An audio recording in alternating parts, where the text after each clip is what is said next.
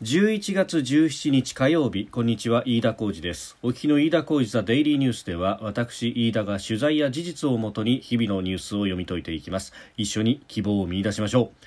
今日取り上げるニュースまずは来年春の大卒内定率リーマンショックの時に次ぐ下げ幅という厳しいニュース。それからトランプ大統領がイラン攻撃を要求したかというアメリカでの報道について。さらにデジタル庁職員人事独自にというニュースを取り上げます。まず今収録しておりますのが11月17日火曜日日本時間の夕方6時半というところです。すでに東京の市場閉まっています。日経平均株価の終値は2万6000円台を回復となりました。えー、2万6000飛び14円62銭で取引を終えております、えー、昨日と比べて107円69銭高率にして0.42%のプラスとなって、えー、続伸でありました終値で日経平均株価が2万6000を上回るのは1991年の5月14日以来およそ29年半ぶりということであります。まあ、あのアメリカの市場が週明けも強気だったということ、まあ、あの16日のダウ工業株30種平均、えー、3万ドルに乗せるんじゃないかというギリギリのところまで行きましたので、まあ、過去最高値更新ということで、えー、日本の市場も強気となったということでありました。えーまあ、日経平均一時下げに転じる場面もあったと、まあ、あの2万6000円という節目を超えて利益確定の、まあ、売りが出ると。あるいはあのダウの先物がさすがにこれも難聴に推移したということもあったんですが、えー、一方で、えー、そこからですね、あのーもう一度、まあ、回復をしていくと足元過熱感の強い成長株を中心に売り遅れていた、えー、売りに売りが出遅れていたあの株を買う動きがあったということだそうであります。えー、さて、そんな中ですが、経済、まあ、株価はこれだけ上がるんですけれども、一方で、えー、雇用の部分であるとか、非常に厳しい、えー、数字が並んでおります、えー。文部科学省と厚生労働省の両省が今日、えー、来年春の卒業予定の大学生の10月1日時点の就職内定率を発表しました。えー、69.8%という数字で、えー、前の年の同じ期と比べて7.0ポイント下下回ったということであります、えー、リーマンショック直後の2009年の調査に次ぐ下げ幅と、まあ、前年同月との比較だと、えー、それだけ下げたということでありました、えー、そしてこの7割を割ると69.8%ということですが70%を割ってきたというのも、えー、2015年以来ということになります、まあ、2015年と言いますと、えー、消費増税の影響が、まあ、その後ずっと景気が低迷していたという時期まだ、えー、プラスに転じる前だったというようなこともあったということであります。まああの内定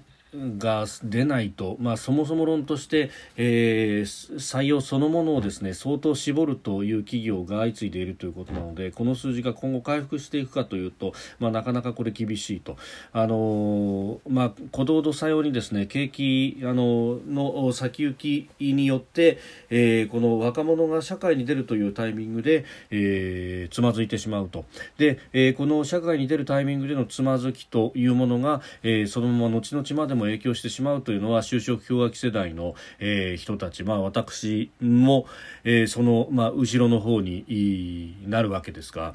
あの全く同じだなと。非常に切実にその経験したあの覚えております、まあ、例えばこんなニュースが出てますね、えー、ANA 全日空、まあ、あの航空業界はどこも厳しいとなってますが、えー、新卒採用ですね。例年の1割以下にするんだと、まあ、これはさらにその先2022年度の、えー、グループの新卒採用ですがおよそ200人にすると発表と、えー、募集はパイロットといった一部の職種限定で、えー、地上職や客室乗務員のなどの採用は取りやめると。まあ、例年は3000人程度を採用してますんで、えー、ここでガクッと減ると。いうことになります。まあ、あの毎年コンスタントに採用していればあの入れ替えもスムーズにいくんですが、まあ、こういうことがあるとですね後々もあの例えばあの今後10年後ぐらいに、えー、中間管理職の数が足らないだとかですね、まあ、そういうことが起こると、まあ、実際に氷河期世代に関しては中間管理職が足らないみたいなことが今更になって言われてるんですがそもそも取ってなくて何を言ってるんだと、えー、今になって問題だみたいなことをイケシャーシャーと書くですね、えー、日本経済新聞をはじめ、えー、メディアは一体どうなってるんだというのは、えー、氷河期世代としては非常に強く思うところです。あの当時は、えー、新卒の採用を控える固定費を削るということが、えー、さも善であるかのように、えー、報道がされていましたし、えー、実際それによってコストカットばかりをやっていた経営者がもてはやされるという、えー、時代でした。彼ら自身はあの自分の雇用は安定的であるにもかかわらず、えー、労働者をどんどん切っていくということで評価が上がるという何ともいびつな構造であったというふうに今今もっても、えー、思うところですが、まあ、そういったことがですね今繰り返されようとしているというのは、えー、非常に、えー、危惧を覚えるところであります。まああのうんあの一朝一夕で何かできるかっていうと、まあ、その雇用を支えるためにどうするかと、まあ、経済をある程度こう回していくしかないということであるとかあるいは新卒での、えー補助金等々を出すなどなどということで、まあ、対照的対症療法的にやるしかないということになると、まあ、あとはあの前々からこれは言われていることですが日本の労働観光として、えー、新卒一括採用というものでここしか、まあ、ある意味チャンスがないと、まあ、そうすると、えー、これあの卒業の年次をこう繰り延べるかでなければもうあの不景気の中で、まあ、あのチャンスのある会社をなんとか探して、えー、入っていくしかないというようなことになると。でしかもそこからなかなかあの希望の会社への,、まあ、あの移るというような転職というのがなかなかこれが難しいというこの日本の労働慣行というものを見直していかないとですね、えータイミングによって生まれた年によって、えー、残酷にこれだけ、えー、チャンスというものが減ってしまうとひいては、えー、人生設計というものが、え、割れてしまうということが本当にいいのかと、まあ、私はよくないと思いますのであのその辺はですね、まあ、雇用の流動性という話をするとすぐに賃金が、え、下がるというようなことばかりになっていきますがあのそもそも論として、えー、新卒一括採用そしてその後の終身雇用というものの一直線のレールしかないという中でそこから、あのー自分の実力とは全く関係なくマクロ経済の都合によってむしろマクロ経済は上の世代の、まあ、ある意味の失勢によってですね、えー、犠牲となるのは若者っていうのはいい加減に勘弁していただきたいということは強く強く、えー、思うところであります。まあ、これを言うと、まあ、お前も正社員で安泰なのに何言ってんだというふうに、えー、言われるところがありますし、まあ、そういった批判を甘んじて受けなければならないというふうに思いますがあの同世代であるとかあるいは、えー、上の先輩方、まあ、ちょっと上の先輩など大学時代の面々の顔を思い浮かべてもですね、えー、その就職活動の苦しみであるとかというのは、えー、実感をした部分でありますし私自身も、えー、就職活動は延々と全国を飛び回ってやったという記憶もございます。まあ、あの私の記憶なんかはそんな、えー、大したもんではないともっと苦しんだという人はたくさん、えー、世の中にはいるわけですがあの現状をですね誰かが声を出して変えなければいけないだろうということは、まあ、これはあの全くの力不足でありますけれども、えー、言い続けていきたいというふうに思っております。えー、また東京都はですね、えー補正予算を、まあ、あの30日からの都議会に計上するということなんですがそれに先立ってですね、えー、新型コロナの影響で失業し住居を失った方などを対象に年末年始期間一時的な宿泊所を確保する方針を明らかにしたということです、えー、経費およそ5億円。これを、えー、補正予算の中に盛り込むということで、えー、小池都知事が、まあ、報道陣の取材に答えたというものです、まあ、あの政治家ですから当然パフォーマンスの部分はあるとはいえこの施策というのは、えー、非常に大きいというふうに私は素直に評価をしたいと思います。あのまあ、問題はその年末年始だけということになると、まあ、寒い冬はまだまだ続くということもありますので、えー、その辺の手当をこれから先どうしていくのかであったりとかあるいはあの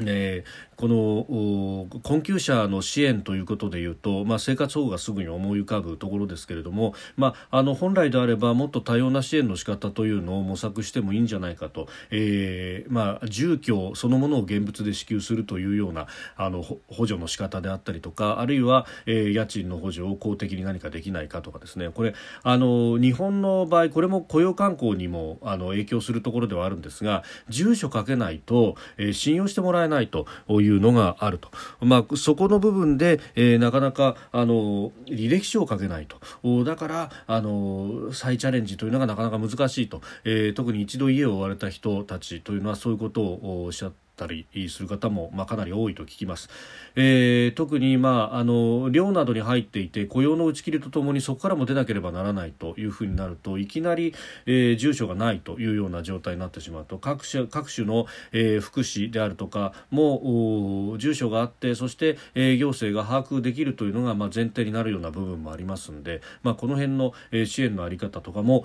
えー、本来は検討していかなければいけないところだろうと思います。では続いてですがアメリカの情勢はまあ混沌としております、えー、大統領選挙が終わって、えー、トランプしかバイデンしか、まあ、今訴訟の真っ最中というところであります、まあ、あのこれについてはねもう見守るしかないと。我々は選挙権があるわけでもなく当事者でもないということなので何か不正選挙を報じないとあのメディアとしておかしいみたいな一部批判がありますけれども。あのまあ、報じるか報じないかはそのメディアによって決めることでもあるんですがまあ、ただ、あのさわさりながらですねこれアメリカの話であって日本はじゃあどちらが来た時にどう備えるということを考えていかなければいけないんですがなかなかそこに議論がいかないというのが残念なところですね。でその中でですね今日はあのアメリカの、まあ、有力紙、まあ、ワシントン・ポストやニューヨーク・タイムズですがえー、トランプ大統領がですねイランへの核施設の攻撃要求をしたということで、えー、これがセンセーショナルな話題になっています。あの11月にですね IAEA があ報告書をまとめましてで、えー、そこでイランがあ低濃縮ウランの定められている量の12倍以上作っているというような報告書が出たと、まあ、依然としてその核合意に違反する活動が続いているというふうに指摘をしました。で、えー、これを受けてトランプさんが、えー、12日イランの国内の核施設への攻撃など今後数週間以内に取るべき対応策を提示するよう求めたと、えー、伝えたということです、まあ、若干センセーショナルに伝えられているところはあると思います。あのまあ、攻撃も含めて、えー、どういったった対応策を取るべきなのかという、まあ、オプションを提示してくれというふうに、まあ、あの現職の大統領がですね、えー報告書を受けて、えー、政策の立案をしようとするというのは、まあ、決して間違いではないというふうには思いますが、まあ、ただそこの中に核施設の攻撃というところが入っていた。でこれに対してですね、まあ、どこまでトランプさんがプライオリティを持ってこれを言ったのかというのが伝えられてないので、まあ、どちらかというとニューヨーク・タイムズだとかは、えー、トランプさんについては、えー、元来から否定的批判的であったので、えー、ことさらそういうショーアップした伝え方をしたのかもしれないんですけれどももしも、えー、とにかくイランへ攻撃をしたいんだと核施設をぶっつぶしたいんだというふうにもし言ってていたとするとさすがにそれはそもそもイランに対して、えー、このタイミングで攻撃をすること自体が、えー、どうなんだというところも考えるとですねちょっともしそうだとすると衝動的に過ぎると。あのバイデンさんが核合意に復帰しようとしているのでそれをご破産にするというような、えー、意図があるんだともしすればそれは、えー、いくらなんでもまずいと。トランプさんがじゃあこれがイランではなくて東アジアでもそういうことをやろうとすると。いうことになると一気に情勢が不安定化しそしてその火の粉が日本に飛んでくるということになりますので、えーまあ、例えば空母を動かして、えー、台湾海峡を中国に対して圧迫するというようなことをいきなりやろうとするというのはいくらなんでもそれはちょっとと度が過ぎるということにもなってしまいます。まあ、いずれにせよどういったことだったのかというのは続報を待ちたいところですけれども、まあ、あのポンペオさんだとかペンさんだとかも反対して必死に止めたと、えー、いうようなですね、えー、ことが本当であれば、えー、ちょっとトランプさんそこまでいくと若干、えー、まずいことになっているぞと感情的にあまりなりすぎるというのはよろしくないんじゃないかというふうに思います。えー、一方のバイデンさんは今日デラウェア州のウィルミント、まあ、地元ですね。で、えー、会見を行ったようであります、えー、中国に対しては日本などの同盟国を中心とした各国との連携強化で、えー、貿易や投資のルール作りを主導すると。で、えー、包囲網を構築する考えを示したというふうに報道されています。ただ TPP の復帰などなどの言及はなかったということです。まあ、あのアジア関与をどこまでやるのかっていうのは前の政権のイメージだとかあるいは民主党の、えー、左派の人たちと共に作った大統領選に向けての公約などを見るとうんどこまでコミットするのかというのは非常に、えー、心もとないところであります。まあ、これはあの大統領選に向けての公約は外交はほとんど書いてないんだよっていうふうに、まあ、言う専門家もいるんですが、まあ、ただあのここでもルール指摘していたあの自由で開かれたインド太平洋というフォイップという概念をあえて使わなかったあたりであるとか、えー、中国への配慮をするようなことがあると、えー、こっちはこっちでちょっとまずいと、えー、いうことが言えますいずれにせよですね日本はあのアメリカのコミットメントなしには日本を守ることはできませんが、えー、その中でも最大限自分たちでどう守るかというのをきちんと議論しなければいけない時期に来ていると、え、いうことはあ変わらないとえいうことだと思います。それからデジタル庁の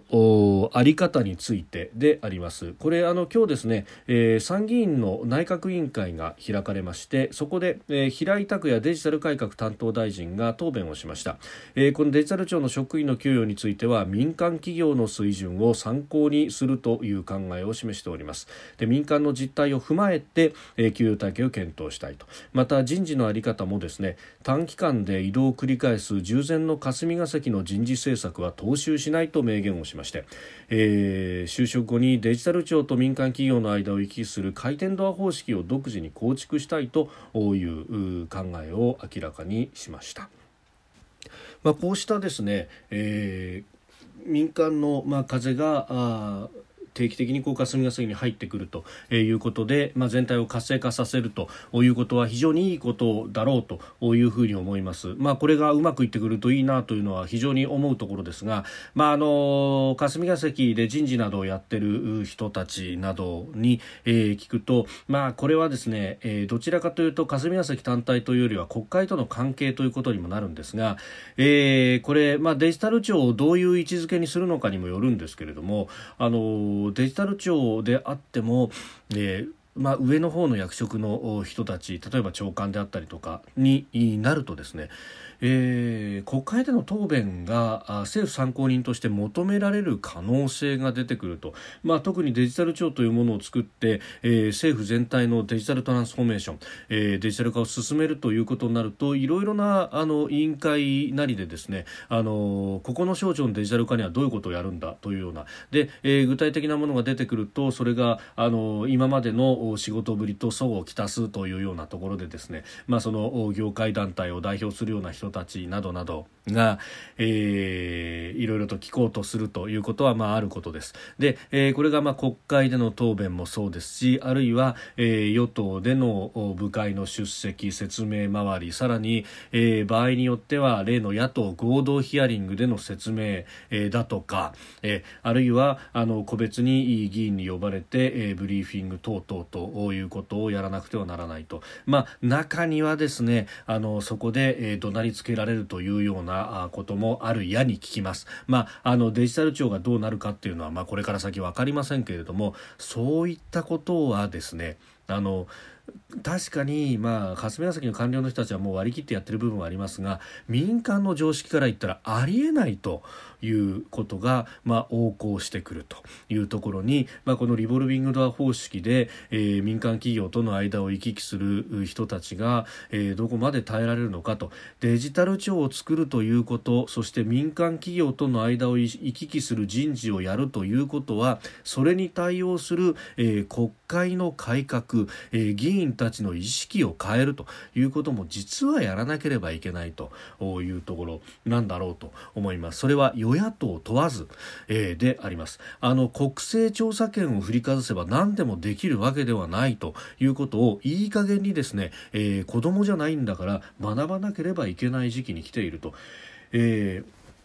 デジタルのその技術の部分だけではなくって根本にある仕事に対する考え方であるとか、えー、他人に対する考え方という部分で、えー、今の時代に、えー、この霞が関永田町がアップデートしていないのではないかと、えー、デジタル庁はその試金石になるんではないかと、まあ、期待も込めて見ております。飯田浩司のデイリーニュース月曜から金曜までの夕方から夜にかけてポッドキャストで配信しています。番組ニュースに対してのご意見感想飯田 TDN アットマーク Gmail.com までお送りください。飯田浩司のデイリーニュース。また明日もぜひお聞きください。以上飯田浩司でした。